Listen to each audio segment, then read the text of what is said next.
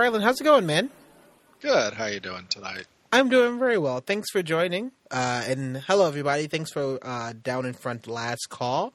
Uh, brought to you by the Down in Front podcast, where we just kind of hang out, try to give you an unfiltered, unedited, but fully amazing review or just kind of conversation about things that we talk about. So I think one of the last times we had a last call was for, oh man, what's the name of that movie?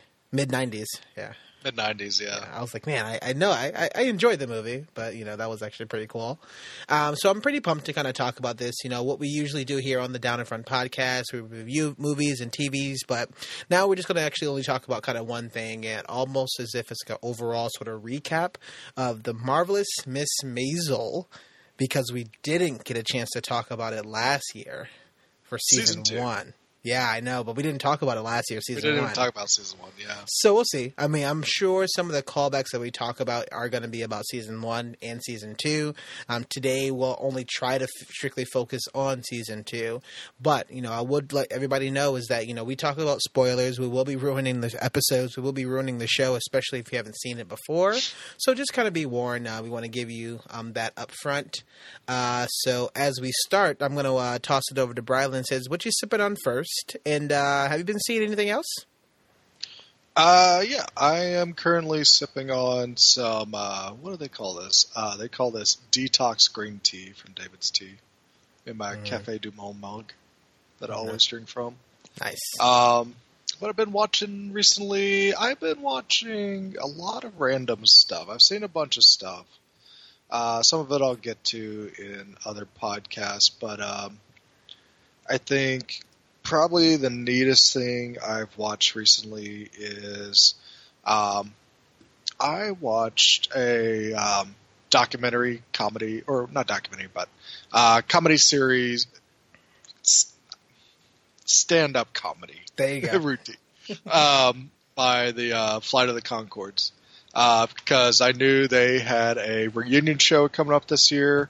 I totally forgot about the date, and then one of my friends mentioned Fly of the Conchords to me uh, again the other day, and I was like, "Oh crap! Don't they have a reunion show coming out on HBO?" And yeah, they came out all the way in October, so I was like, "Yeah, I might as well take the time to watch this now." And I mean, those two Brett and Jermaine are still hilarious. They even made some new songs for it. That was great. Um, there's one about like this guy that kind of like he perceives like the end of this relationship is like a terrible death of his significant other and they're just like uh no you we just broke up. I didn't like you. Like they just have that funny deadpan humor that they always come with in their songs. And uh, they take time to kind of just uh, riff on each other.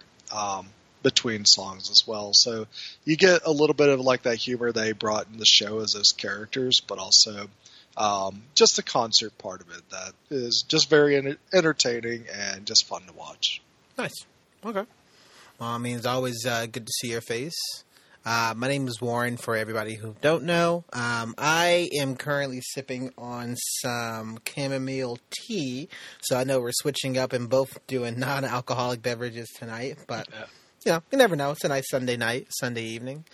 Um, I actually haven't been watching too many other things. You know, I'll definitely talk about them in future podcasts also, so we'll save for that. Um, I have been kind of making sure that we can kind of go through. Um, I did go and see Fantastic Beasts: uh, The Crimes of Grindelwald again, so I was super pumped to watch that um, last weekend. Uh, but I actually am, you know, me, my friend Hannah, um, you know, Megan and Derek, we're all going to go and do another read through um, for the Harry Potter series. So I'm super pumped to be doing that and kind of just really delving into seeing exactly um, how things shakes out, how she's kind of sort of rewriting that particular Wizarding World universe. Um, so I'm super pumped to kind of like delve into that a bit more. Um, and I really like I have all the audiobooks and that's the medium that we're going to do it from. I really love the audiobook a lot. So uh, Jim Dale is like Jim Dale is Bay for sure. It's great. Oh, is that the narrator for all the audiobooks? Yeah. He So- does a great job. so good. Just so good. Yeah. And It's so pleasant. So I, I'm, I'm really, I'm really, really digging it. Yeah. Yeah. I was uh, wondering if y'all would just y'all would get on a conference call and just like uh, read aloud to one another I I mean, now that you brought that up, I kind of I hope that happens. So that'd be cool. Not gonna have a, a reader circle podcast. That would be great. I'd be all about that. But yeah, so uh, I'm super pumped to talk about this show because I know, you know, this show came out. Um, Marvelous Miss Maisel season one came out last year, and I remember um, we talked a little bit about it, but mainly I think I started talking with Guillermo about it, um, and we were raving about season one. I really loved it, and you know, for those of you who haven't seen it just yet, which is thanks for listening, um, is you know the I guess the tagline of the show, and I'm reading from IMDb is you know a housewife in the 1950s decides to become a stand-up comic. And so, season one, it looks like it culminates between you know her life. We got to figure out exactly who marvelous Miss Maisel or Ms. or Miriam. We find out who she is. We find out all the actual players itself that's in the actual show.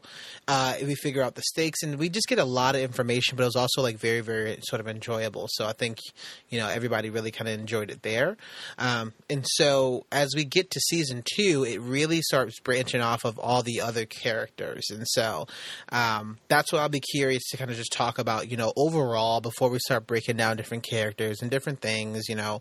Um, overall, Brilund, what do you think of season two of Marvelous Miss Maisel? Uh, season two, I think they continue to bring just some greatness uh, that other shows on TV don't have right now, and it's it reminds me a lot of like this is like a lighthearted version of Mad Men, where these characters are so well defined and engrossed into one another's lives. Plus, defining an environment that a lot of people may not know actually happens um, in like um, in these characters' lives. That um, yeah, it's um, it does continue to just like engross you with every bit of the storyline and not only is it the performances that make this uh, exciting and amazing to watch, even though it's not like a big action series or anything like that, it's uh, also um, just where they set it. And they find these unique places to kind of take their characters and. Uh, I like it. What it didn't just become. It's not just about this journey of becoming a, a famous comic. There's a lot more to it as well mm-hmm. that I really appreciate. Yeah, I mean, overall for season two, uh, I'm really glad that they sort of like pushed it more. Um, I felt like season one we got a surface level. Um, we got to meet Miriam, we got to meet Susie, we got to meet you know Abe and the Weissmans and the Maisels, um, and they introduced a lot of characters in um, season one. But you know our sole focus was Miriam and you knew exactly like you know how it was going to work to hide it like all these kind of antics especially kind of miriam and you know susie and then abe and how does her family and dealing with a divorce sort of thing and separation. Um, so we had a lot of new stuff uh, that was kind of thrown to us. So the really interesting things that I was kind of going into this actual season was, you know, how do you kind of follow up with that? And the one thing I really, really enjoy was given a lot more character work. Um, yeah. We got not only we get a good amount of exposition and kind of backstory, but it felt like she provided more. Uh, by she, I mean Amy Sherman Palladino, the creator of the show, uh, created more. Um, uh, motivation for some of the other characters, even Noah, right? You know, Miriam's brother, out of nowhere, right? Had like some actually really yeah. good components and really good points um, the mother, played by Marin Hinkle, Hinkle, named Rose.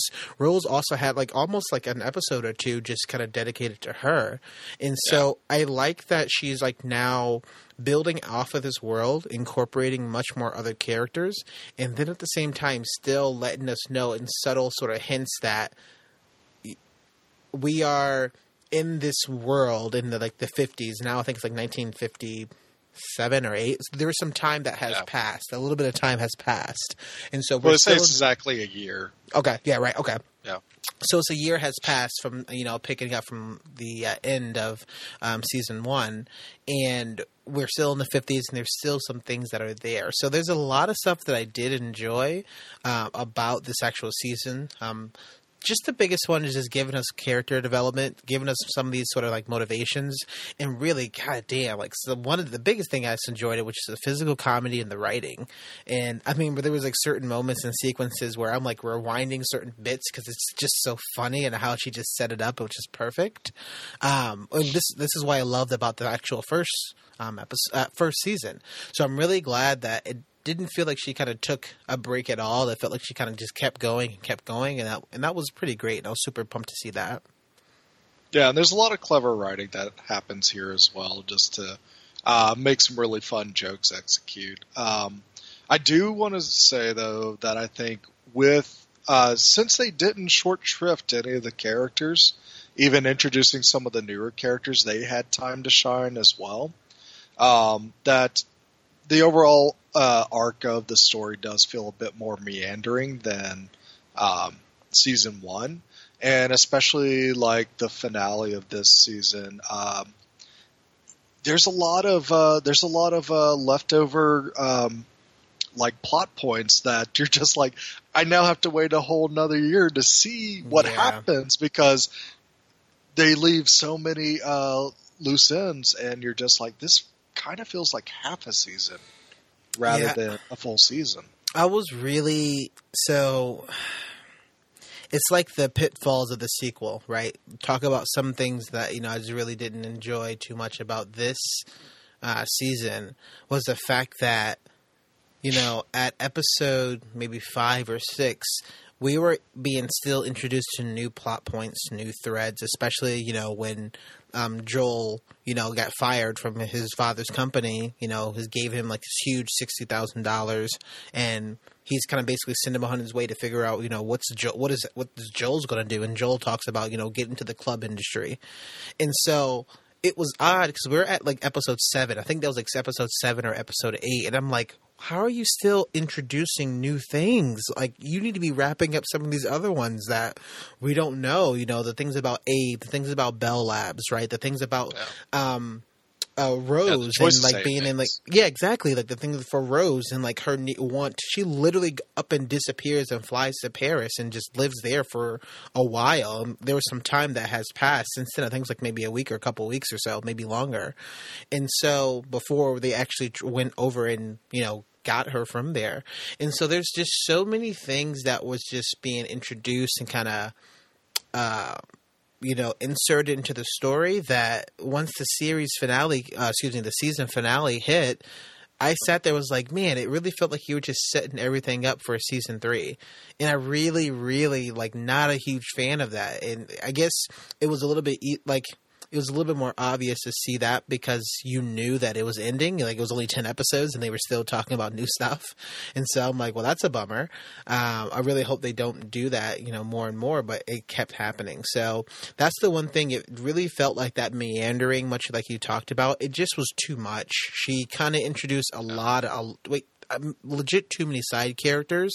I mean, Imogene was in this this uh, these episodes Yeah. so much more, and although she's a great character, we don't we don't need it that much, you know. And I understand it was kind of just show Midge and her lose, um, like her um, uh, losing her kind of personal personality, losing her touch, losing her friends, and she's like in this bind between you know what world she wants to actually live in and be in.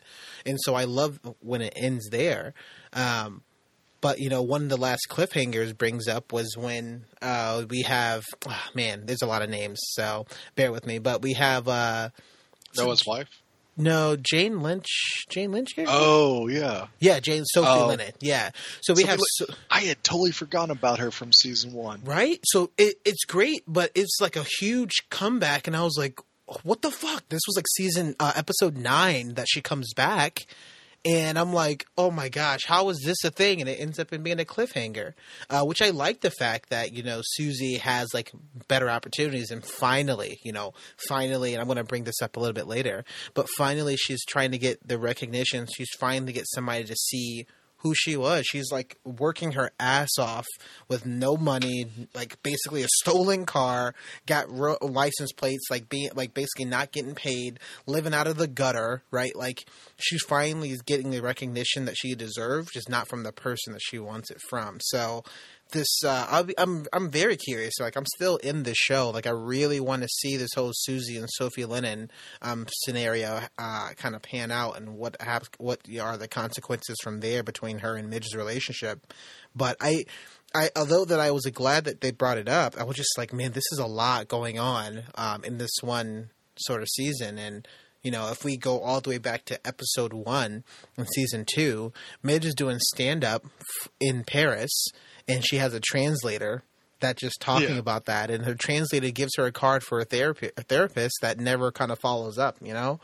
Um, and so that's that's just like one of the examples of man, did she do, do did she do too much? Like, did they try to introduce a bit too many things be, to set it up for season three?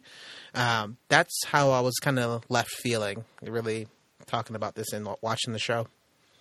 Yeah, it's almost like it. I mean, they were purposely setting up where you, they know how many seasons that it's going to end, so they want to have like a just a smooth, continued like overall big story arc that they're like, all right, this is like the next chapter. We're going to leave it here to tell the chapter that's following after this. Yeah, I mean, overall, like I'm, I'm, I'm happy about it. I'm just kind of bummed. Like even though I have these feelings, and you know, uh, it was funny. Me and um, and Emma's entire family has watched the show, so it was great to be like, actually, except for Emma, but it was great to actually kind of oh, talk wow. about this. And they actually didn't like season two, and I was and I was curious. It was kind of the same thing so far. We're going to mention some other reasons why you know um, I did, didn't like it, but they had mentioned the same things, and I was like, you know, even though season two wasn't as good as season one, it's still miles better than some of this yeah. other TV that's out there. So I don't want to be too critical, right? I don't want to think that oh nothing else is out there.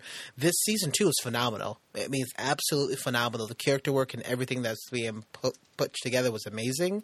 Just it's tough because you kind of have to compare it to season one, and I felt like season one kind of hit on some things a little bit uh, better.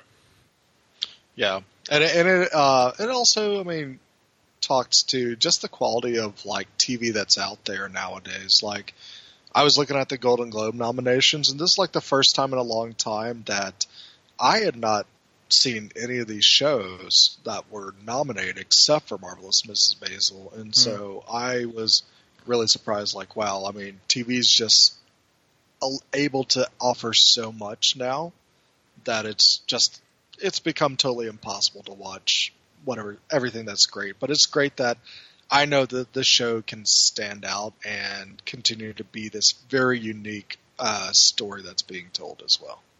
Yeah, I'd be curious because I actually haven't seen any of the nominations yet for the Golden Globes. Um, so I'm curious to see if I've actually seen any of these shows. I, I can only imagine that Romanoff is probably going to get. Yeah, Romanoff has probably got nominated for anything. No. okay, good. Uh, but Homecoming definitely got Homecoming, nominated. Yeah. Okay. Yeah. Um, and then I know Marvelous Miss Maisel got nominated. Yeah. And there was some other good TV that was out that I inhaled. Huh, I'll see. I'm curious to see what we yeah. got.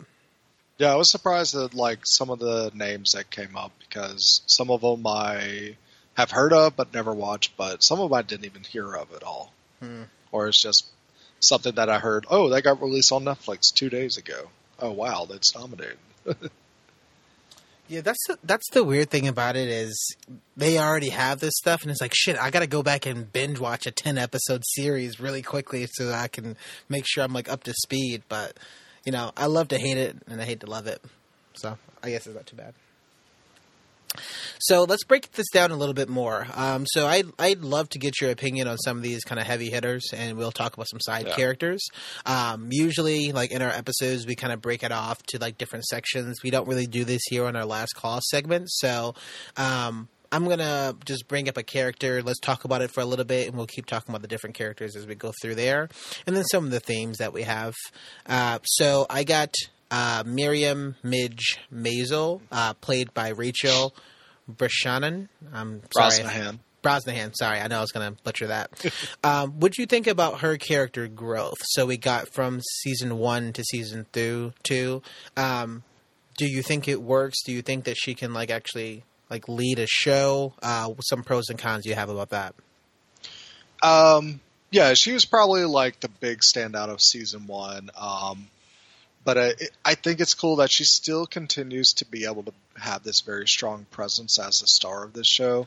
Um, she talks a mile a minute, and it, you got to pay attention to her uh, to get every single nuance of what she's doing. And she has such great banter with every other character that she's interacting with. If it's like the ladies that are at the switchboard in the basement of B. Altman's, or the at the perfume counter, or if it's with Susie or her parents. Uh, everything that Midge does is just um, it's a very unique take on um, just her position, where it's like she's comes from an affluent family from the Upper West Side, of New York, very Jewish, and they have all these different customs and everything. But she's kind of trying to cut her own path, and she's and you don't. It's it's not a character setup where she's like I'm. She's not blatantly going out there and saying I'm going to stand up for myself because I want to be independent and stuff. She doesn't approach it like that. She's I mean, still's like I enjoy my life. I appreciate what I have and everything. It's just I ran into this scenario of being on a stage one night and uh, people loved it, and someone like Susie is continuing to encourage me to uh, see how I can explore, and I'm actually enjoying it. And I and she gets to a point where she has like a very big break at the end of the season that she may or may not take uh, take a part of, but I think she will most definitely. Um, but I like that we didn't just get uh, Midge constantly on the stage. I like that they take time to see her in just these other situations that uh, that that are like just kind of real life for her character. Um, like, I mean, when she was at her friend's uh, wedding, and she just starts to give a toast, and all of a sudden the uh, the comedian comes out of her, and she just starts riffing on the the priest that's there and everything, and just like, okay, uh, you just ruined an entire wedding just because you couldn't shut your mouth. And uh, she, and it's also really cool to see that that's shocking to her that she's like, oh shit, I have an opinion about everything now and I can't hold back. What's wrong with me? And I like that she has like a bit of a crisis around that, that it's amusing, but it's also uh, interesting to see like uh, do stand up comedians like once they start getting that rhythm and that method down, doesn't actually leak over into personal life where they can't just they just can't turn it off or anything like that which is um, it's cool to um, explore that part of creativity as well. Um, also think um, with midge uh, just uh, seeing how she approaches her relationships. I think um, her relationship with joel is really neat. Um, I mean, Joel definitely wronged her by cheating on her in season one, and we see like um, we see her kind of go back and forth. Does she want to be back with Joel? Does she um, does she uh, want to go ahead and call the marriage quits and pursue other interests and everything? And it's uh, and I think that um, it's really cool to see how she handles that. That um, yeah, she she knows Joel may not be the best one, and they give us like some good moments to see like how they rushed into their engagement and how it was like very brash and just on the cuff and everything, uh, or um, they I mean they start to show like elements of Joel that are just like kind of very cruel and everything. You're like. Uh, and you start thinking to yourself, Midge, yeah, you don't want to be with this dude because he's kind of a son of a bitch beyond just what he did to you. Um, and they also introduced Benjamin, who's played by Zachary Levi, that is a love interest for her, and he's actually really good too. And uh, he's a definitely a different character, and he's not like someone that just warms up to Midge. He, it's some she's uh, he's some character that uh, Midge has to actually kind of win over, or they have to like find like that mutual understanding of what makes each other like like each other as mm-hmm. well, which I really appreciate. But I like uh, also that um, they continue to explore her relationship with her dad, Abe, and her mom. Um, that uh, that you feel like uh, some significant growth with her family. Um, once Abe finds out that she's a stand-up comedian, So that's. good. I mean, we gotta give it to Tony Shalhoub for just having the best expression on his face. He is amazing. I'm, I'm, I'm like, I'm really excited to talk about him. Um, but um, just the way that that is all handled, I thought was uh, superbly done. Um, I would say, like for the most part, she's probably the character that grows the least in some ways. Uh, but there are points of significance that um I want to talk about more when we talk about more um, overall plot and things. Uh, especially uh, like when she goes on the telethon and kills it, um, and uh, meeting the uh, singer Shy Shy Baldwin. Bello? Shy Baldwin. Yeah, that was that's an interesting um, conversation she has in the women's bathroom with him, and what that leads to as well. Yeah, so I mean, you mentioned a good amount of things, so I'll piggyback on some of these options. You know, the one thing I was actually super curious, I'll start with the Shy Baldwin um, character because you had mentioned that, you know, she gets her shot. So we get in the last episode of All Alone, she, you know, she gets a phone call from him because she they met in the bathroom, and he's basically said, "Hey, I like I want you to open for me for six months as a uh, you know international tour." Uh, and like that's her shot, and she's super pumped and super excited about that. So much so that she said yes immediately, and she's like super excited to do that, um, with not even sort of hesitation. And this was something that she brought up a little bit later, talking to Joel about that. She no, she didn't even hesitate. She already knew that she wanted to be in. She she already agreed that she was going to be alone. Um, and Yeah, the reason why she didn't to Susie or at all or anything. yeah, with well, not even that, but you know, Ben had already proposed to her to get married, and she's just going to leave for six months and waiting for her father her answer for her father. So, um, the biggest thing I was really enjoying um, about this her character, um, and I felt like her character was kind of split in two, and I liked that it was kind of flip flopping between both, and I love the fact that the creators of the show put in things that she just literally forgot or things that she literally didn't know how to do. Um, and you know, she forgot Imogene's baby shower. Entirely forgot it, and I liked because she's like living almost kind of a double life. She's having a bit of an identity crisis. The fact that she can't turn it off. She's doing this com- comedy beat. Some that sometimes that kind of takes over, but then sometimes there's other episodes uh, that we you know we talked about the Catskills. Me and you you know separately.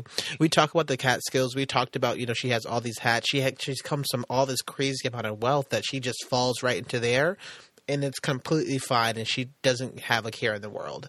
And so i agree that i i was I actually wanted a bit more from her character. I was actually really upset that her character didn't grow at all. Um there are things that was introduced in the first episode about not her not being independent and i felt like she was moving to be a bit more independent um, at least have a bit more um, control of her life i'm glad that she's actually working now although you know she's just doing phones and we can clearly see that she's way uh, she's a different breed of person uh, clearly in this environment Yeah. um, just doing the phones and the makeup counter and she can like you know plan um, weddings and baby showers uh and it, it goes so well that she literally didn't even have to be there for it to you know be successful and so you can Yeah. clearly see that she has a lot of skill she has a lot of talent but right there's a huge but on there of she's still living with her parents um there's an episode in which you know her and susie goes on the road and that episode I was really upset about because she's asking questions like and like it, I was upset because it didn't it felt like she regressed. And as the season kind of progressed she just regressed more of being this independent this strong sort of female character that didn't give a shit of showing her breasts on stage from the first season. Now in this season it looks like she kind of stepped back into that more um, subservient role. And you know looking at a couple different examples right during that sort of road trip she never seen poop in a toilet before right? And didn't know how to handle that. And never stayed at a motel and didn't know the fact that she didn't have like a waiter basically or like um, a doorman kind of carry up her bags.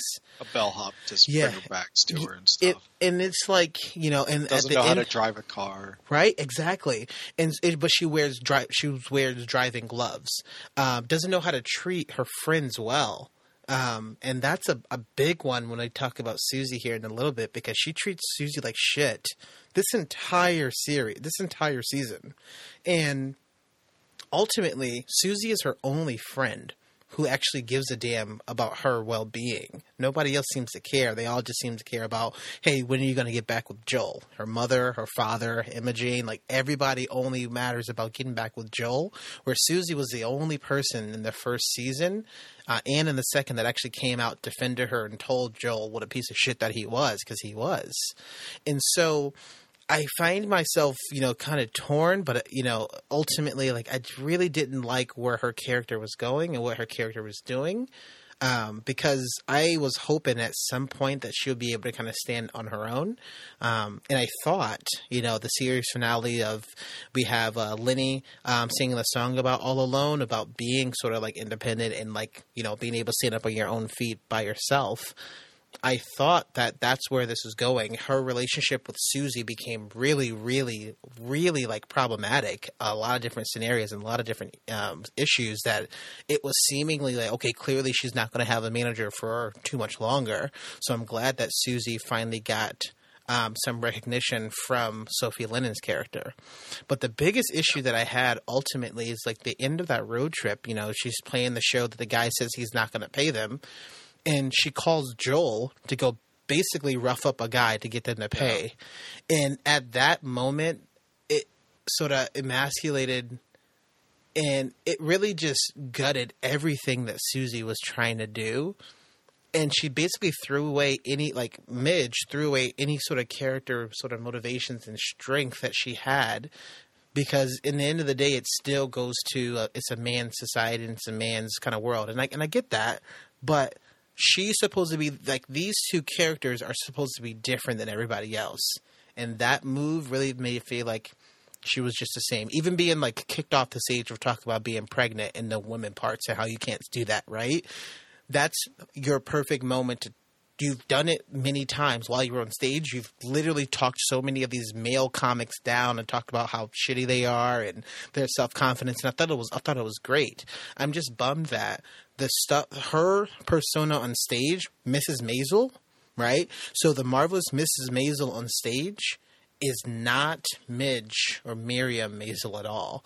And I'm torn because we have this identity crisis. We have these two different identities. And at some point, I, I, I, really, I really need to see a bit more sort of confidence and more independence from her, and not like her just being like everybody else. Yeah, it'd be cool if they start to explore like her, like getting away from that domestic comfort a bit more in the next season. But uh, yeah, I can see where uh, you would want uh, that explored more in this season as well. Yeah. Um, but I do, I do think they um, they put. I mean, they did put her in like situations for the most part for her to shine in uh, environments that were uh, things she was already used to, but we weren't used to as well. Like the Catskills, like just blew my mind um, because it felt like um, it was like the G-rated version of uh, Wet Hot American Summer, um, and or PG. They're not super clean. I mean, Abe wears that uh, that that onesie. that romper. That's so, so. I'm just letting you know, I wear a romper. He's like, okay. Should I go put it on? No, I'm fine. Are you sure? That's so great. That's so great. Such a great moment. Um, but yeah, that I think that whole thing with the Catskills, where you have these families that probably have known each other for generations, that pack up all their stuff in their fancy New York apartments and um, move out into the woods for two months to do all these random like summer uh, camp activities and drink tomato juice and do dances and swimming and uh, boating and all sorts of uh, just standard camp stuff that uh, it, there's just something really weird about it that I mean I I mean I personally never experienced I've been to many summer camps but nothing where it felt like, all right, let's take a whole rack of wardrobes and carried into the forest. I mean, like, it's like definitely a whole trailer full of like Yeah. shit. I'm like, what? Really? Damn. And it's not like, oh, you're not staying just in a cabin. You're staying in a lake house. and it's the way it's all set up, how they have this MC and this like this uh band that's always playing for them and everything and this uh this swimming instructor that only wears like his red shorts everywhere he goes. Um it's um it's always uh it was just so it to see Midge in that she felt it looked like oh this is just normal run of the mill everyday stuff but be having Midge like carry you through that environment it was fun like it was it, it just kept on blowing my mind how just awkward it felt that there are people that go out there and do this if this has some authenticity to it Hmm. um, I'd be curious to find out Well, the, I think you know, getting like just breaking this uh, our conversation up because I want to uh, talk about you know um, Susie here next, uh, Susie Myerson.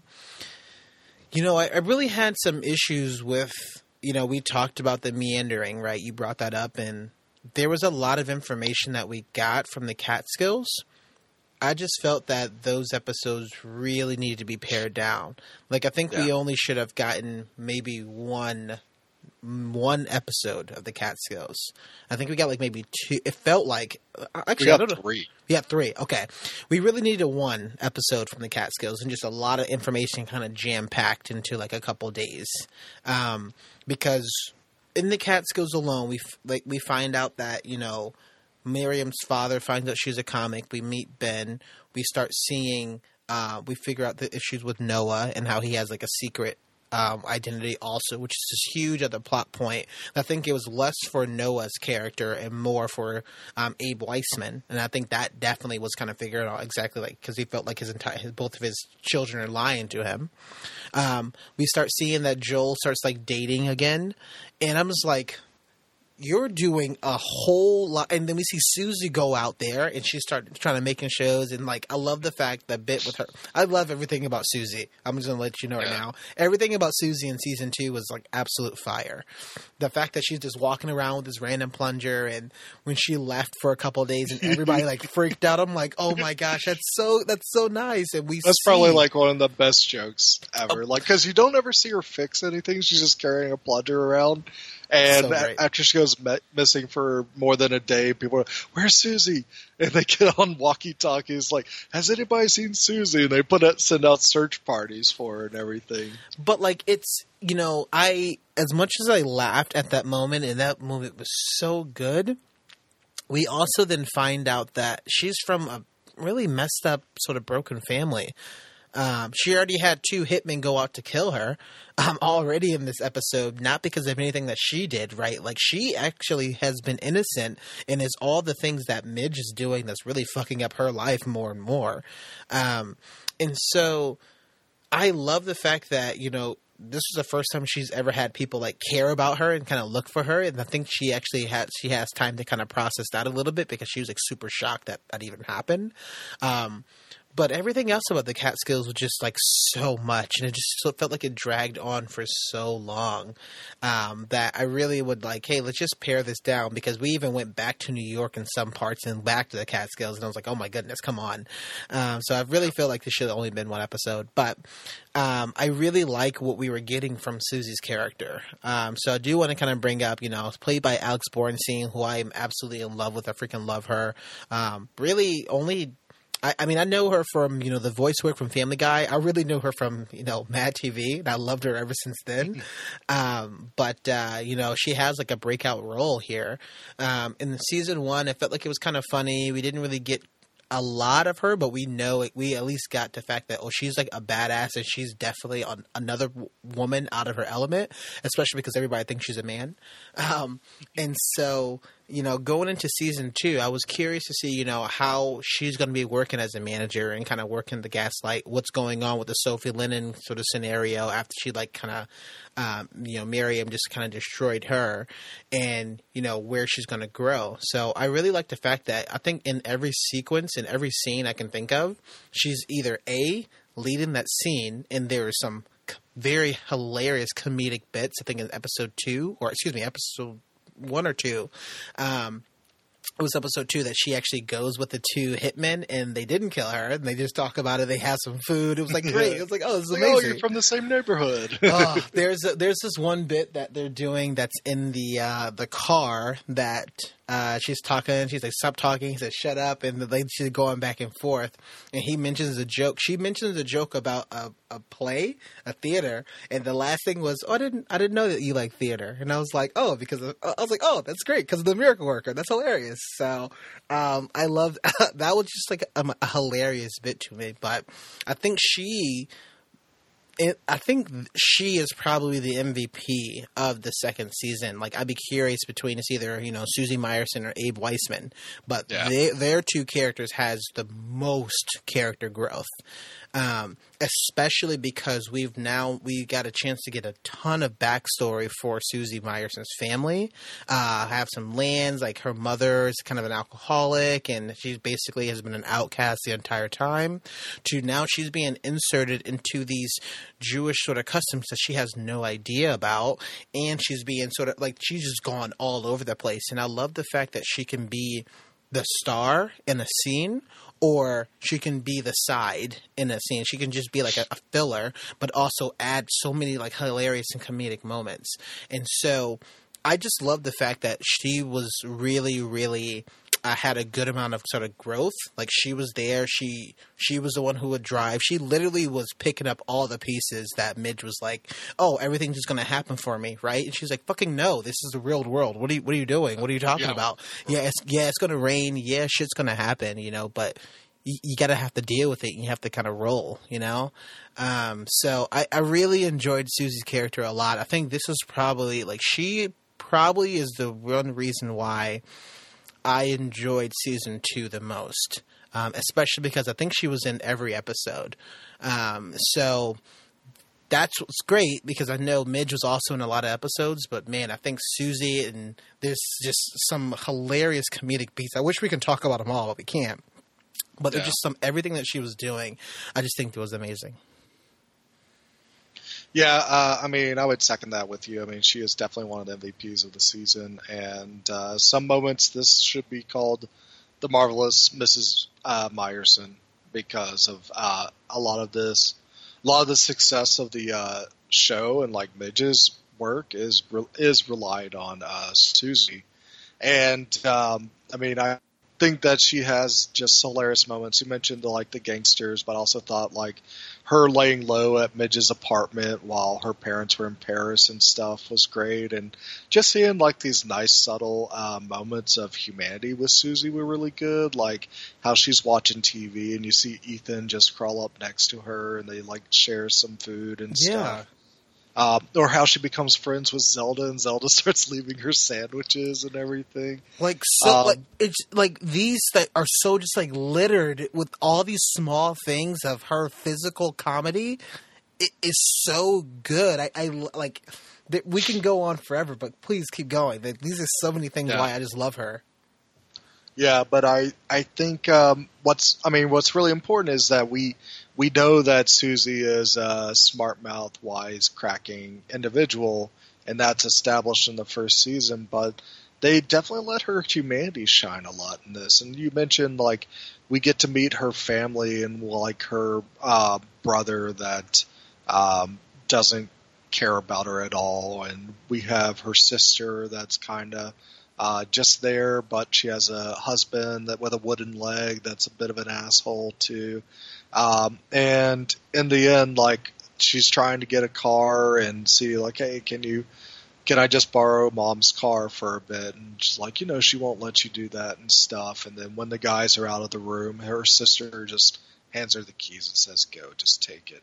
Um, just because she was like kind of like being a, she's trying to be the adult. We get to see that uh, in some ways that people look down on Susie for being a rough individual that dresses more tomboyish, that is cussing all the time, that's uh, not refined or anything as a lady should be. Um, that a lot of people think of her as just kind of childish, but we see that she's actually the mature adult of her family, and it's kind of tough to see what position she has to be in uh, to actually kind of handle something from her family when she needs some support and help, and it's it's very sad, and it's uh, something that it's uh, adds a lot of depth to Susie's character, mm-hmm. um, and we see why she's so tough as nails as well. Um, and then when it comes up to when uh, Sophia Lennon comes back into the scene, that um, that you think they let you they lead you on thinking that uh, Midge just killed it on this telethon, and that people are loving what she did, and that she's going to be a star now. But uh, Susie goes into Sophia's um, dressing room and just gives her her mind and just just cuts her down and threatens violence and everything. And you think, okay, um, now Midge is in more trouble because of what Susie did. They kind of like always pushing these things, like maybe like Midge is being held back by Susie because of her actions being brash and very um, reactionary to situations. Um, but we find out like that actually earns respect from uh, Sophia Lennon, and that she wants Susie to be her manager now because of that attitude. Um, and we don't find out what Susie's choice is at the end, but um, it. I get a feeling that we may see. I, I hope they do like a time jump in the next season where we kind of pick up where a lot of things have happened and we might see Susie in a different place, which would be really interesting. I want to. I want to. I'm curious because I think Susie is going to do. Uh, I'm going to manage both, and yeah. I think that also could, you know, be a fallout of their relationship. But it's you know, I think it, I think it's going to be both. I think it's going to be a follow of their relationship between Susie and Midge, but I think it's going to be earned for Susie, um, because there were just so many times that, especially like as the season progressed, Midge treated her so poorly, and it was just more and more, and it was worse and worse, and it was almost as if she was treating her this like the servant almost to the point where oh, you're my manager, you should know this, you should know this, uh, already knowing that neither one of them has done this before. Yeah. So it's like you're expecting something, yet you have no idea what either one of you are doing. You're just kind of rolling with the punches and figure it out. And even at the end, you know, that her particular tits up line that Midge is like, yeah, yeah, whatever, I know. And I'm like, oh, that's fucked up. And then use that same line to Lenny Bruce at the end uh, to like kind of have like a, kind of a pep talk, almost to the point where she doesn't like, you know, she's you know Midge is almost just throwing away Susie at this point. Um, that's always kind of a bummer. So I'm, I'm wondering if Alex Borstein's character Susie is going to actually get that win with Sophie Lennon and change Sophie Lennon's character. Because I also was looking at, you know, we heard it from Shy Baldwin that you know, oh man, she's like stuffy character. Like clearly nobody likes this character. She's like cl- the easier the one that uh, could have a, a, coming back, and that would be great if Sophie just wants to be herself. Um, so I think that would be great. But another thing that I do want to kind of mention really quickly was I was curious because Shy Baldwin was using the women's bathroom. Um, and I'm wondering if he was using the women's bathroom because if there was something to do with the um, uh, segregation there that they didn't quite talk about. Well, I mean, they're in New York, right? Mm-hmm.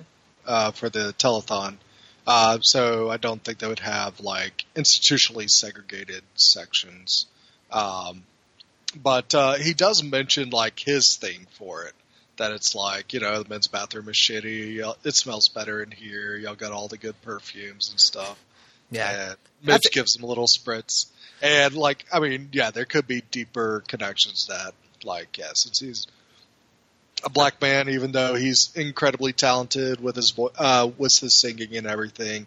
That mm-hmm. it's all still the '50s. No matter if it's in the segregated South or in the North, there's still going to be some type of discrimination going on. Absolutely. Yeah. I'm, I'm curious of get. I'm very curious of learning more about that character because once they introduced, I was like, "Oh, this is this is very different. I'm I'm I'm in it. Let's let's go. Like I'm I'm super curious. And um, even the last episode when we find it called All Alone with Lenny Bruce, I'm now way more interested to learn about more of his character because you know, I didn't realize he was basically broke, kind of working job to job to job, and like super exhausted about it. And it was kind of like Midge was looking at her future and seeing if this is like the right thing that she wants to do. So I thought that was also like very curious. If they've worked so hard at something that doesn't look like it's going to be a big payoff just yet, because the most famous person is still asking for drinks and barely kind of getting scraping by. So I'm curious to see, you know, how they're going to handle the uh, stand up for Midge uh, in season three. Yeah, and I think it was smart something they did in this season that um, this this show didn't become like uh, Midge going to club to club and just getting like uh, stage advice from uh, Lenny Bruce all the time. And Lenny Bruce is like the most famous real character that's in the show. Um, just kind of like, I guess he's kind of a just a, a shadow for Midge to say like, I mean, this is what it looks like if you want to be successful. Uh, regard, I mean that it's not always um, lollipops and candy. That hey, it may take a toll on you personally as well, and that's kind of like the realization that she comes to at the uh, end of this season. That um, that I thought it was neat that there was a lot more Lenny Bruce in the first season. I think just kind of established like the stand-up comedy scene and methods of stand-up, and then they let Lenny kind of just be this guy that just walks in. Um, at the beginning to kind of give a little advice to Midge, but it was cool to see that it got flipped around at the end. That Yeah. when Lenny's down on his luck, Midge is the one giving him advice, and uh, that he has this opportunity to go on the Steve Allen show, which was the Tonight Show at that time, and um, and that uh, he has the propensity to be very vulgar and uh, just definitely skirt the edge of what's appropriate on stage, especially for the 50s. Um, but uh, Midge like kind of encourages him, like, yeah, I mean, just kind of toe the line for this one and just show so- something a little different about yourself and why you're su- considered such a good comic. And he does this song that has comedic elements to it, but it's also very heartfelt and Mhm. um, it's bittersweet as well at the same time that he's kind of exposing a little bit about who he is as a person during this time. Um, but I thought he was handled really well and just um, wasn't overused, which was good.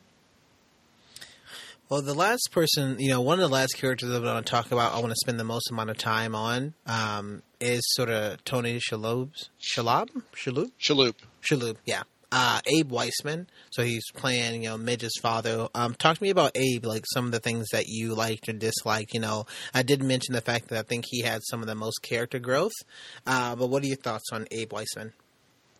Uh, well, for me, I think it's hard to not like anything that Tony Shalhoub does. He is, I mean, I will swear by this. He's hands down probably one of the best actors alive right now. Um, what he can bring to a character that um, Abe Weissman, oh, fantastic! I love. Uh, I love his aloofness uh, to his wife. Just like at the very beginning, it just sets it up so well that we get this magical scene where um, she walks in. It's like I don't feel like uh, I have a place here. I'm leaving for Paris and everything. And he's just like reading the newspaper. It's like, oh, okay, uh huh. And just and then she's gone, and then he's freaking out. Just like, why isn't dinner ready and everything? And it's like his world flipped upside down because his wife is not there, and he just was not paying attention to uh, his family or his uh, wife at all. See, I'm curious about that because did you pick up on anything that Abe was having maybe some forgetfulness, like he was having some issues with his memory, and it was getting kind of worse and worse as the season went on? Were you picking up on that, or am I crazy?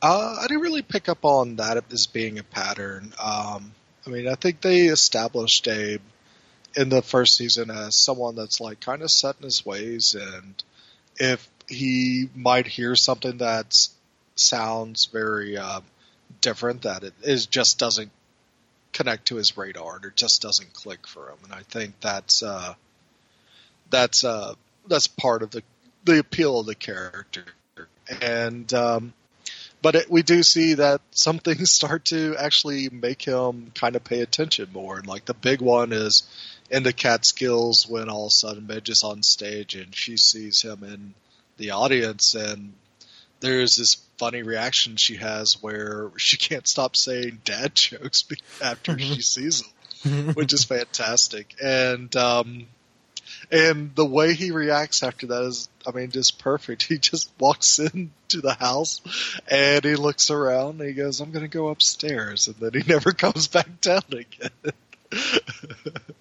I, um, I, I loved uh, like that I love that reveal because we were we were also there was like she was putting some breadcrumbs there or they were putting breadcrumbs there of he wasn't going to go. He was like sneaking away. He said told Joel hey don't I mean just don't tell anybody you saw me. And I was like oh he's sneaking Oh, that's a great reveal for him to kind of pop up all of a sudden, uh, and their entire drive back to uh, the Catskills. They're just sitting in the car, quiet. Even Susie was in there. She's like, "Are we in trouble?" So I thought Susie being in there was actually pretty great. Um, but he, uh, man, yeah, I, I, really, I really love his character. Yeah, um, and um, I mean, like the whole romper conversation with Joel is so weird and awkward, and you're like, why is he creeping on Joel, Joel like this? Um, and why is he asking if he wants to see it? Uh, and maybe it's like in Abe's mind, it's like, hey, let me prepare you for the worst because this is the worst of me that you'll see. And it's just amusing to think that a guy would think like him and a exercise romper would be the worst thing that someone would actually see. And we, we we find out that oh, everybody's seen him as his romper. It doesn't matter, which, which is so good. Moish, uh, um, kind of played by Kevin Pollak, just kind of throws that out there, and everybody's like, "Yeah, it's fine. This is weird." And uh, I love, I love Rose's reaction. She's like, "Oh my gosh, really?" Uh, so it's. that was such a good that was such a nice moment of oh yeah we all have seen it it's not a surprise it's hilarious uh, that was really funny bit yeah and we find like as we go along that um, for some reason, it, like that, even though he has these positions like professor at Columbia as a math professor and um, this uh, super research at Bell Labs, that we start to figure out like maybe he's not in as vaulted of a position as he thinks he is. Because we start to see like how his uh, we well we get the whole thing like he um, he refers Noah for a position at Bell Labs, and they take him into the quiet room or the the secure room, so and and they uh, sit down and everything. They explain like, yeah, sorry, uh, Noah can't take this job because he's actually on a more top secret job. And he looks at Noah's like, what is it? and he's just like, he just plainly said, so, so what is it? He's like, well, you're not cleared to know, Dad. Oh. Sorry. Even, and the fact that he was like, well, you know, well, you're not cleared. It's kind of like the janitorial. Well, actually, no, janitorial staff has to shred documents. So you're actually not on the clearance staff of the janitorial staff. So you're like right below the janitorial staff clearance. It's like, oh my gosh. Like now he's just, he just got tenure, so now it's just like no one cares about Abe at all. Yeah, and we find like um, when it comes to Bell Labs that um, he's listening to kids' songs to like try to teach a computer how to sing and everything. That's uh, neat work, but probably not the most important work that's going on there. And we find like his team at Bell Labs sitting there, they're just throwing trash balls into a garbage can and um, playing with cards and stuff, and they're not doing anything. They're just sitting there, um, just pissing off the uh, pissing the uh, day away. And he's just wondering, like, where's our equipment and everything? Shouldn't we be building something right now? Mm-hmm.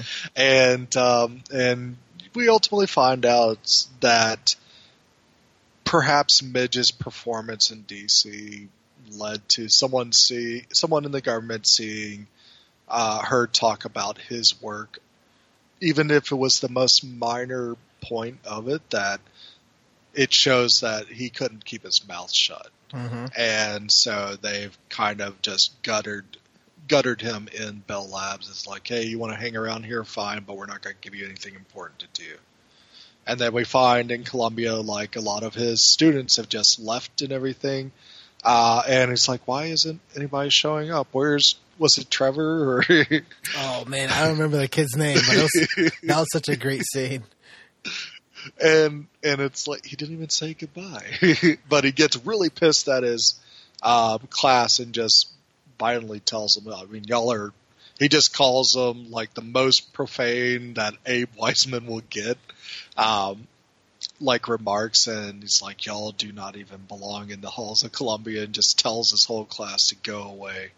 And then the dean of Columbia comes and visits him and it's like, uh, you have tenure, but we we want to encourage you to take your sabbatical a little early because you know what? Everybody's fed up with you. Nobody likes you. And like all these pieces are coming together and Abe is finally looking around and saying like, wow, maybe what have I been doing with my life? And mm-hmm. at the end, even though once again we do not find out what happens in this, uh, he starts to refer back to when he was young that he was an activist for whatever movements he was in. We don't even find out what those are, but he's like, I was an activist. I was out there. I was supporting thoughts and ideas that I cared about. That I cared about, and um, he says and it's like I'm gonna make it, and he's like I'm gonna quit Columbia, I'm gonna quit Bell Labs, and I'm gonna pursue something else.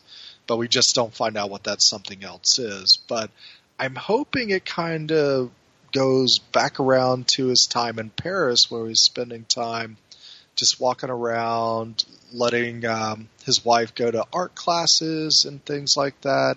Uh, I thought it was even endearing uh, and, and awesome to see him, like when they moved back to New York to um, help her get uh, audit some art classes and uh, take those as well. Um, but um, at the same time, it's uh, it might be interesting, like those coffee shop conversations he was having with those guys in Paris. Maybe it's going to start leading to something where he's like writing a book of philosophy or just having more conversations with like-minded individuals about uh, like what he actually cares about. Yeah, it's curious to see because he is obviously the smartest person in this show, like the smartest character in this show. Yet he does, and like everything from this Columbia lab is was funded. You know, all of Miriam Habits, all of Rose's habits, and her pink soap. Like they, he basically pays for everything. Yet he's also sort of treated with, you know, some respect from the character standpoint, but from uh, us as the viewers, at least I felt like he was supposed to be the the biggest joke of a character. Um, because there was so much stuff happening behind his back that he didn't know. To him, it was like, oh, everything's okay. But for everything, uh, for what we know, we're like, oh, it's so sad because he's not okay. Like things are not okay. Like things are going all sorts of crazy, and um, I just kind of feel bad for him as a character, but I think it's great exactly how he's like handling it um, day by day, like step by step, especially his reactions. I think anytime I get a sequence with Abe Weissman and Susie Myerson, I'm like, please, uh, yes, I, I need everything that's happening yeah. right now because they are all of like a different a different uh, wavelength. So I think it's great. Yeah, it was it was magic when they they first they finally met one another, and even like the dinner at uh, Yom Kippur was fantastic because of that.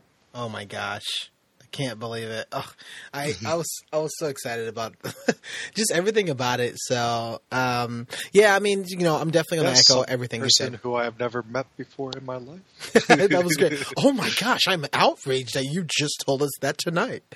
Um, uh, and so it's actually you know pretty funny. Like I really I really love you know Abe's character. You know even kind of branching off, he does give his um, blessing for um, Ben to marry uh, Miriam uh, at the end, and I love the growth that we see from his character now. Like at some points, he's now in the know, and so all it took was a look from Miriam that she like turns around because she doesn't even say it. She just turns around and like uh, looks at him in person, and he goes, "Don't say anything.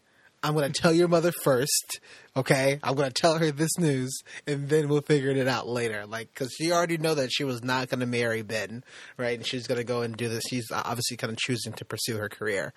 Um, So I like that character growth. I'm curious to see where he goes next season because if he's not at Columbia, um, you know, even Rose even mentions the fact that you know Columbia owns this apartment. They basically own his intellect. We found that out because he signed his intellect Yeah. away. uh, so, what the heck is? I, I- wonder if season three is going to be like a really crashed back to reality, uh, and you know, Midge is actually going to be the one that's going to be you know providing for the family. So, um, Yeah. I'll be I'll be curious to see what happens there. Yeah, but she uh, she went on a hell of a shopping spree before the season ended. Well, that was all on uh, Shy Baldwin's dime. So he Oh, said, really? Yeah, he said he was going to buy. I all thought that. it was on Abe's. No, he said he was going to buy all that because he's like, I got you. You know, feel free to buy all this stuff. So Shy Baldwin uh, bought the stuff for Midge, but who bought the new jacket for Susie? Because mean, the fur coat. no, no, no, not the fur coat. Uh, Yeah, that yeah, was that was that was amazing. Oh my gosh, Yeah, the fact that it was like walked out the fur that coat. that was amazing. But like Susie has a brand new suit. It actually looks nice, and that like I really like the fact that this two of the shots were uh, shot you know scene by scene like next to each other with Midge um, bringing in all the bags into her home, and then the next scene is that you see Susie like hanging up her new suit, and so it's just like, well, who bought that for her? Was it for Shy Baldwin or was it Sophie Lennon? Yeah. because you you never know, right? So I like that. I I think there's a little mystery to that. Um, so I'm curious to see you know where that goes and what we have there. Yeah. So what do you got? So I know um, there's a couple other uh, sort of characters I do want to kind of talk about just a little bit. I'm give a couple of kind of hits, and Yeah. we mentioned them already. Um, the other two characters I'd like to discuss are Ben and Joel. So I'll start with Joel. What do you think about some Joels from the first season to the second one? Um, they definitely develop his character a lot more here. Um, I like that we get to know more about Joel, but also the Maisels as well. That if, when you compare him to the Weissmans, uh, the Weissmans seem to have gotten to this position of affluence and um, and not necessarily like super rich, but I mean it's more academic respect, and that's their wealth, and um, and that uh, that's more that's actually.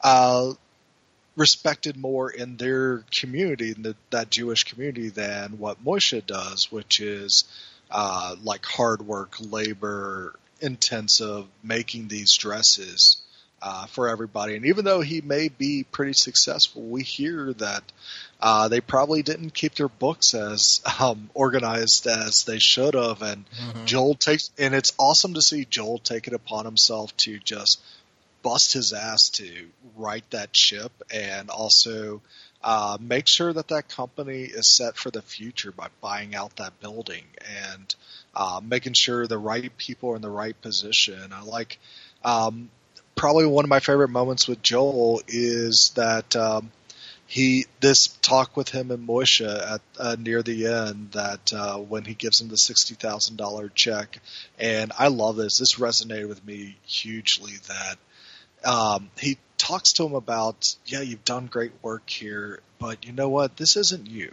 You need to f- pursue who Joel is. You need to figure that out. And you can stay here and you probably make this more successful than I did, but in the end, when it comes to your life, will you be happy that you did this? And I think that was so, it, that a character like Moishe, who's, I mean, comes off as a just unrefined, ba- a, like bastard of a man a lot of times, takes his time to like just set his son right and say, "Here's sixty thousand dollars. This is going to get you started on whatever you pursue." Mhm. And um, and he's like, "Yeah, hang around as much as you need to, but get the hell out." And it was it was awesome to see that happen. Um, but also, I think that Joel, there's some moments where I was like, Joel's a bit of an asshole, and I'm glad that Midge is. I was glad that Midge wasn't with him, and I'm curious to see what the ramifications of her choice at the end are. That because the point where he comes in to like get the money back from that uh, that that club man that club manager, uh, and he just punches him, and it's that that's what actually solves it is that he actually punches that dude in the face and threatens violence on the owner of the club and everything. You're like, is this really Joel? I Mm-hmm. wouldn't imagine Joel doing this, even though he is pretty arrogant in his own right and everything. I don't I don't see Joel as for me that felt like very out of character for him to get that pretty violent, but also we start to see other things where um, when things aren't going his way at um, at uh, Maisel and um whatever the name of the company is, uh, that he is an asshole. It's like, hey, how many cigarettes has it been? Two. All right, you got three. You got one left. I mean, you need to put out that cigarette and get back to work. And Ooh, I don't know if he's been an asshole because that was established that No, Manny, Manny doesn't do anything. Yeah. yeah, Manny doesn't do anything. Yeah, and that's and that's played for laughs and everything. But there are moments where I'm just like, oh yeah, like all the women that he has, like, oh, this is your Thursday, this is your Friday. That he's having his secretary book his dates as well as like his work life is kind of weird. Um, but also, uh, there there's just some moments that I felt like maybe Joel, this is not Joel, and um, I don't want Joel to be a perfect character, but I like to Mhm. see his his flaws and everything. But um, I think that it was good to see more complexity out of him. Uh, but when it comes to the end, and Midge comes through and says like, "This is just going to be for this one night, but I want to be with someone who loves me." What does that say to with her and Joel? But also, what does that say with her and Ben? Mm-hmm. Which is interesting. Yeah, that's like in you know, season one ends with Joel beating up a guy in the street. So he definitely has been known and shown violence. Uh, so I was just surprised that Okay, I, I totally forgot about that. yeah, remember he's like because the guy was like, "You're not funny." You're talking about like the women, the female comic at the end of the club, and he's like, Oh, really yeah. like fighting the guy, and the other two guys had to like pull him off. So we know for sure that Joel has actually known and seen violence, and I at least kind of confronting people. Like Joel is the first to do it, um, even at the Catskills. Right, he walked up there and didn't give a shit about what anybody said. It was like, "Hey, look, we're both here. I want everybody to have a good time. Stop looking at me," sort of thing. So. Yeah, I- up on the mic and Yeah, so I think we've seen that from his character of being like that sort of aggressiveness and how he's shown for there. The other interesting thing about that is we know that Midge like likes that sort of side of Joel and she actually knew the fact that that's why she ended up calling him in the first place um, because of it. So you know, that's an interesting thing. Um, I like Joel because he he like he still is paying like it's not to the fact of know, about forgiveness you know at this point. It's about the fact that you know you chose to do that thing and you have to live with your actions. You had to live what what happened to people. You know you had to live with what you've done with people and your actions causes other people's pain and heartache and things like that right? And some of these lessons that joel is learning Midge is also learning in this series in this season too, because some of her actions are actually affecting a lot of other people. Um, so I like the fact that he's not a perfect character. I'm curious to see what he does with this sixty thousand dollars. If he is, if he really is going to go into the club business or not. Um, it seems Yeah. like that's something that he wants to do. I think it'll be a little, a little weird, but we'll see. Um, I just think for this season there was a little bit too much focus on him. He was in this season way more than I felt like he was in the first season. Um, and it was almost as if we have Midge's story, Abe's story, Joel's story, Susie's story, all going in different directions. and so it's kind of tough to be like, who's the main character in this second series? Like, understand it's called Marvelous Miss Maisel, but you know, we have moments in which Susie has her own time, Rose has her own time. You know, um, Abe has his own time. Joel has a lot of his own time, especially building up this actual uh, business back from nothing. You know, um, so I I like the fact that she has written these complex characters, and everybody has you know it's definitely not cut and dry. It's definitely not black and white. I like that the, these characters are complex, and I'm and I'm really interested to see where Joel goes. But I also I can also see that with the flashbacks that they show us, there was problems from the get go. Like there was problems, especially from Joel. Um, that aggressiveness just kind of sort of almost imposing his will to be and just to do kind of sort of whatever he wanted with with uh, uh, for Midge and like that relationship and how it needs to be kind of perfect and society definitely didn't help that scenario. And so the amount that we get in all the different types of flashbacks and we get the flashback with them and when he proposed right? He didn't ask her father and that was an issue that Abe he mentioned and brought up. Didn't yeah. ask his father for a hand like for permission for his blessing at all just kind of did whatever the fuck he wanted to do. And he does the same thing with his father father's company. Uh, it's called um, Maisel and Roth, and so maybe his reading list wasn't up to par. yeah, right. Uh, his twenty-five character references. Uh, so it like it's curious to see that. Is he the closest to an antagonist in this film in this show? I think he's the closest person we have to an antagonist. Otherwise, I think it's going to be really Miriam versus Susie, you know, in the next season, I think, right? And this is going to, you know, talk about a bit about theories, but it's curious, you know, because he definitely is kind of trying to come back, trying to come back, really treat Miss Moskowitz like shit. But I think it's it also kind of played for laughs. Um, but really also kind of speaks his mind. And I think we don't really, the only other person that we do see actually do that inside the actual show, besides Midge being on stage, is Susie. And so I'm I'm curious about their relationship because they are almost the same person but different, you know, and they they also have like the very different sort of motivations. Yeah, and it's it'll be interesting to see like is Joel going to go for this club thing because he uh, he's trying to find a way to win Midge back permanently, or is it something that he truly, honestly is pursuing as something that he thinks is going to be something good for him. And it's uh, and he talks about like reminiscing about the past, about like yeah, I used to hang out with this club and when I was a kid, and they'd let me like clean the tables and they give me a beer at the end and everything, and it was like some way of his uh, in his youth to be able to feel like he belongs somewhere, which was really cool. Um, but also uh, at the at the end of it, it's like you think Joel is growing, and then you're like, oh wait a minute, is Joel really?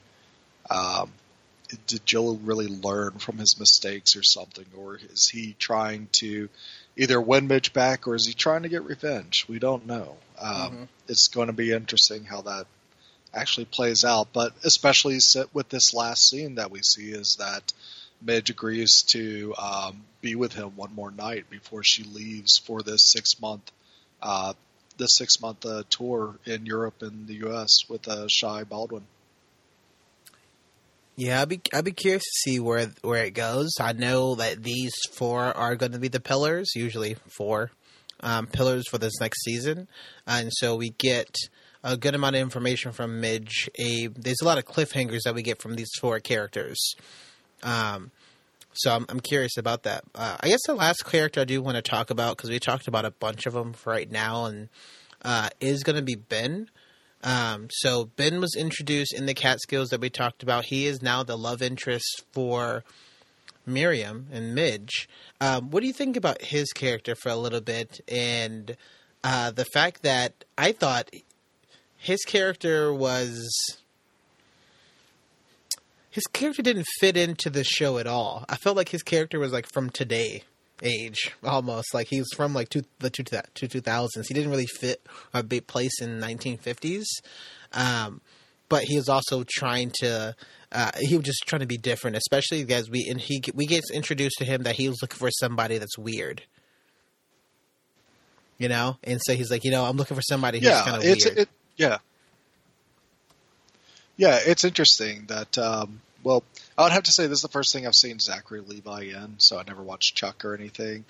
Uh, that dude is super tall, which is crazy, but um, that um, I I actually enjoyed Ben. I mean, I thought Ben was actually a unique take on like a um, like a love interest because he he's tall, he's like broad shouldered, he's good looking and everything. You think he'd be like a like a uh, Clark Gable or uh, just someone that could just win Midge over with his charm and his looks and everything. But we find like he is kind of like um, he's kind of like uh, lacking lacking an outward personality. So he's he is kind of like stone face and just really doesn't react unless it's something that he's really interested in. Mm-hmm. And it's not that he's a bad person or anything. It's just that's how he works. He's he's a surgeon. He's a successful surgeon and everything. But everybody says like he's never been on dates and everything, and that it's kind of awkward and weird, and that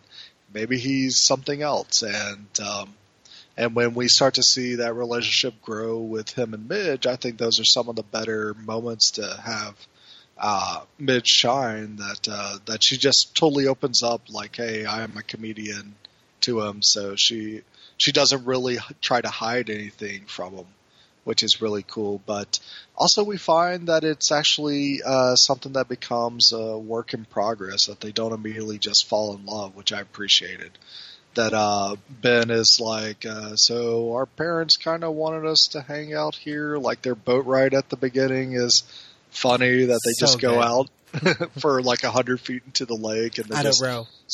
Yeah, he's like, I don't row. I don't know how to row. And like they're just stuck there, and all of a sudden they just get the boat turned around and come back. It's like, well, that was good.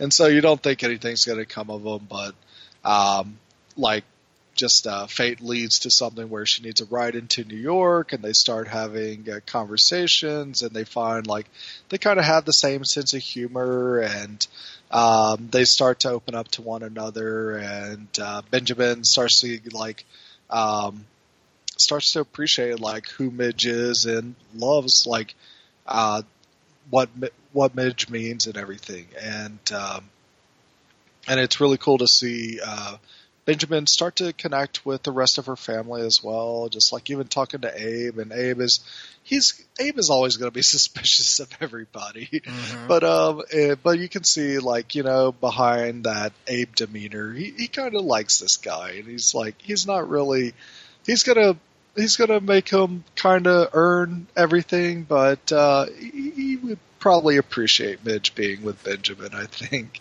Uh, and Rose just loves him death, which is good. Um, but it's a and and I and I like that character. I mean, he definitely stands out, and um, he's he's definitely um, doesn't feel like the other characters we've been introduced. Um, but I would like to see him come back next season, but I don't see him as necessary to come back next season.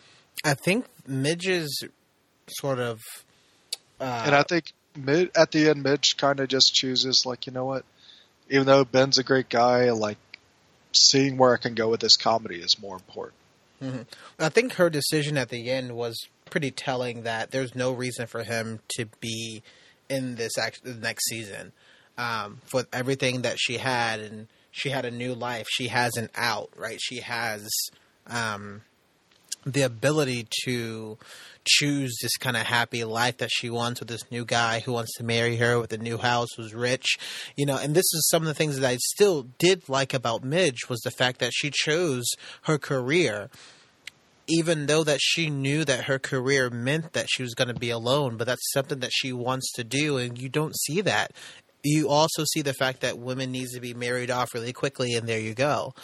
So it's tough, but I'm glad that he was introduced to show the progression of Midge's character, but at the same time to say that you know you're great, but you're also kind of in the way for what I really want in life. Yeah.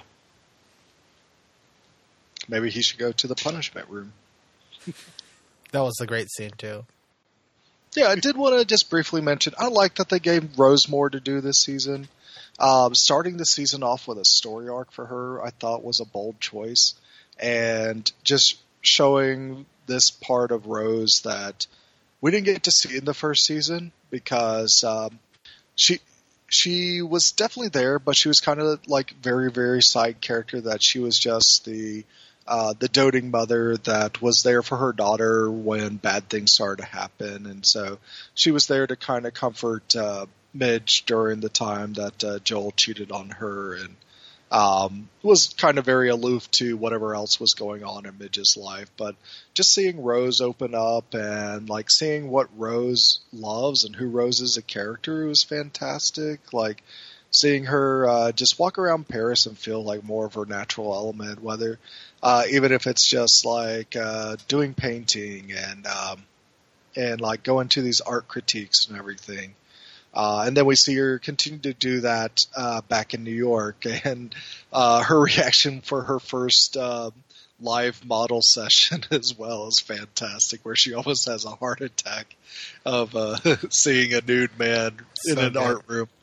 Um, but I find like it, it's it's interesting that they kind of tuned her back after her fir- first couple episodes.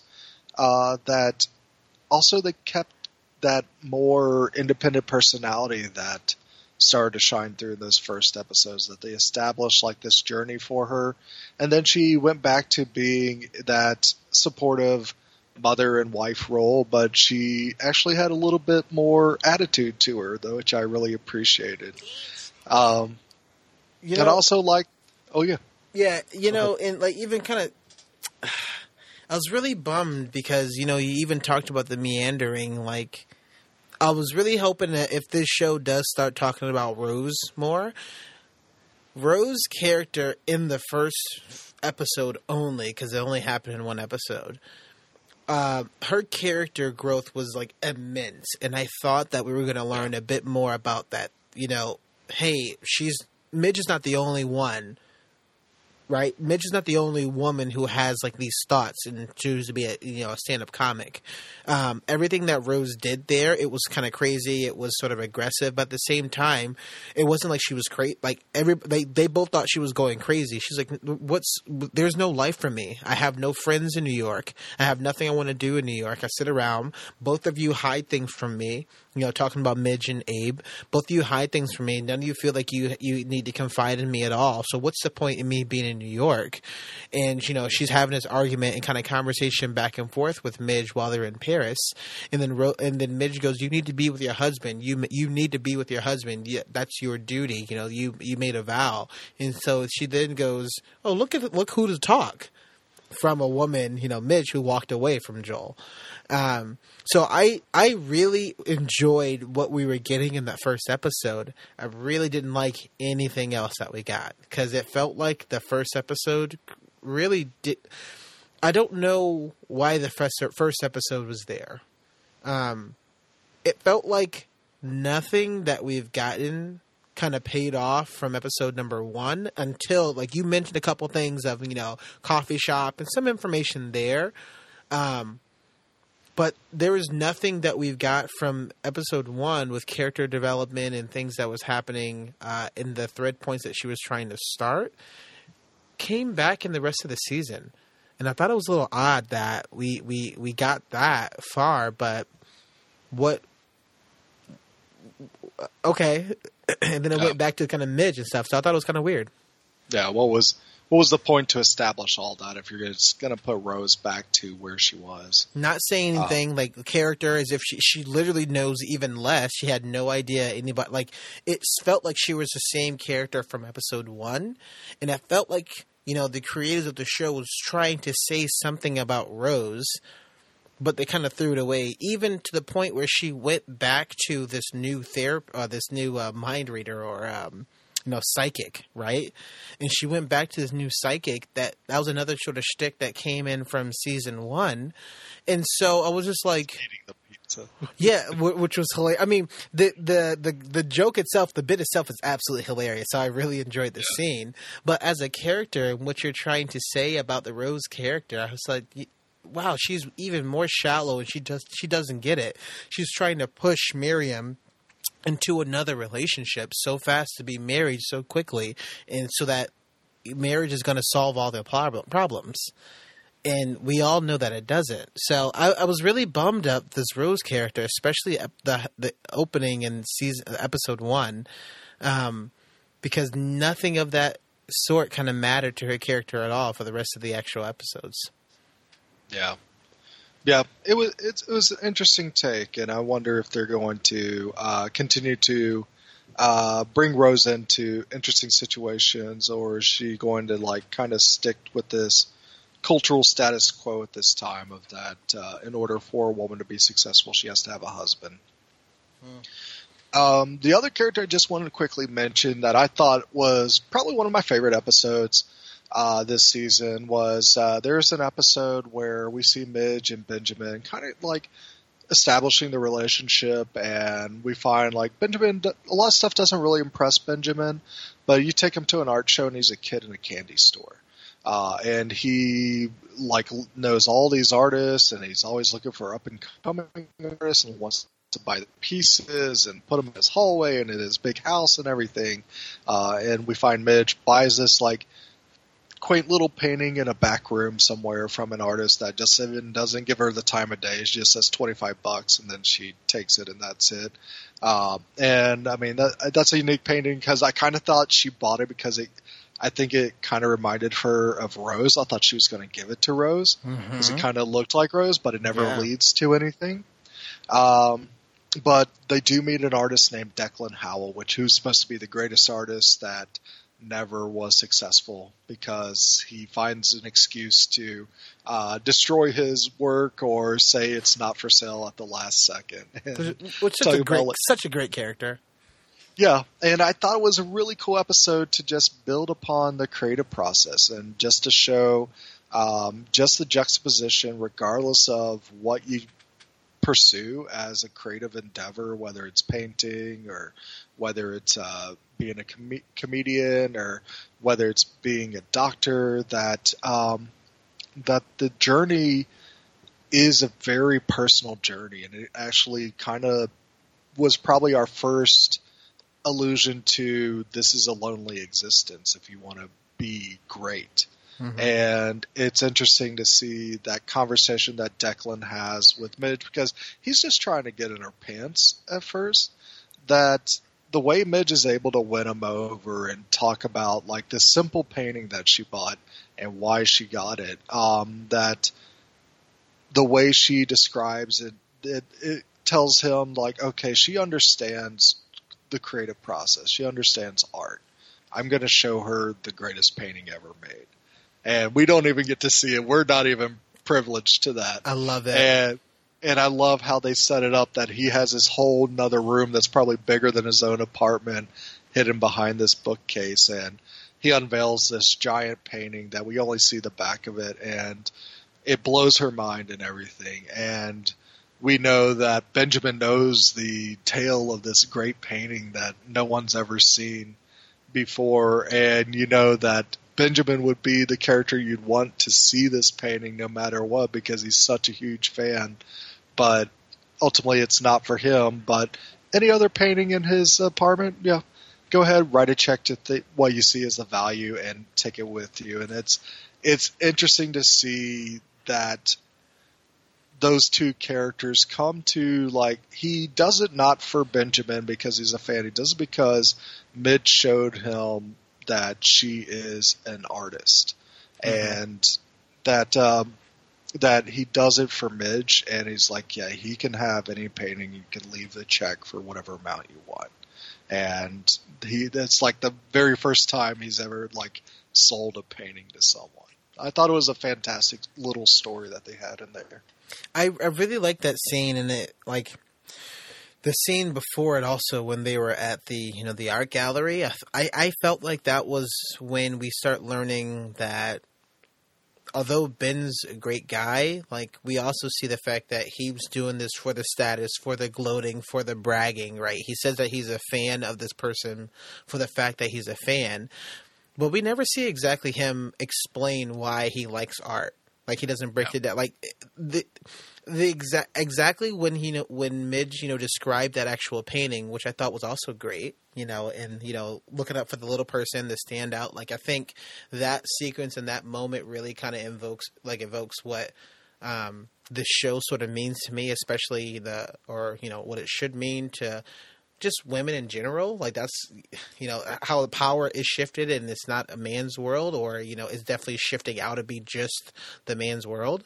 Um, I really like that it's a very simplistic scene that they can just have sort of a conversation and um, the fact that Ben's like, you know, I'm not going to let you go over there for yourself, and she was like explaining to him like, don't listen, this happens all the time. Like, slow your roll. Like, I, I can handle myself. I'm I'm grown, right?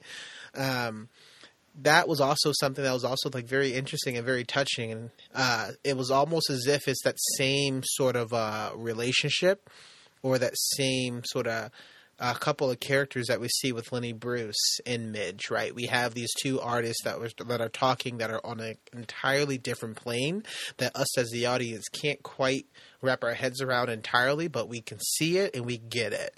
And them looking at that photo and that moment is them seeing it and then we're we're we're getting that like oh shit like that's something that we don't know about and that's something that Ben will never know about um and so even to the like near the end, I thought for sure it definitely felt like Midge and Lenny Bruce will end being end up being together, which I thought was kind of weird. I was getting some weird yeah. uh, kind of senses of like, hmm, okay, that's pretty cool. But you know, I never, I didn't even think about that until just now. Um, so you know, I, I, I, was curious about that, but I do like that the poetry in that sequence, um, yeah. and the fact that you know again, we, we mentioned Shy Baldwin's character. Like, I'm very interested to see more of his character and how she can learn from there. Um, and you know, if you know, I have to contradict myself. I just said before.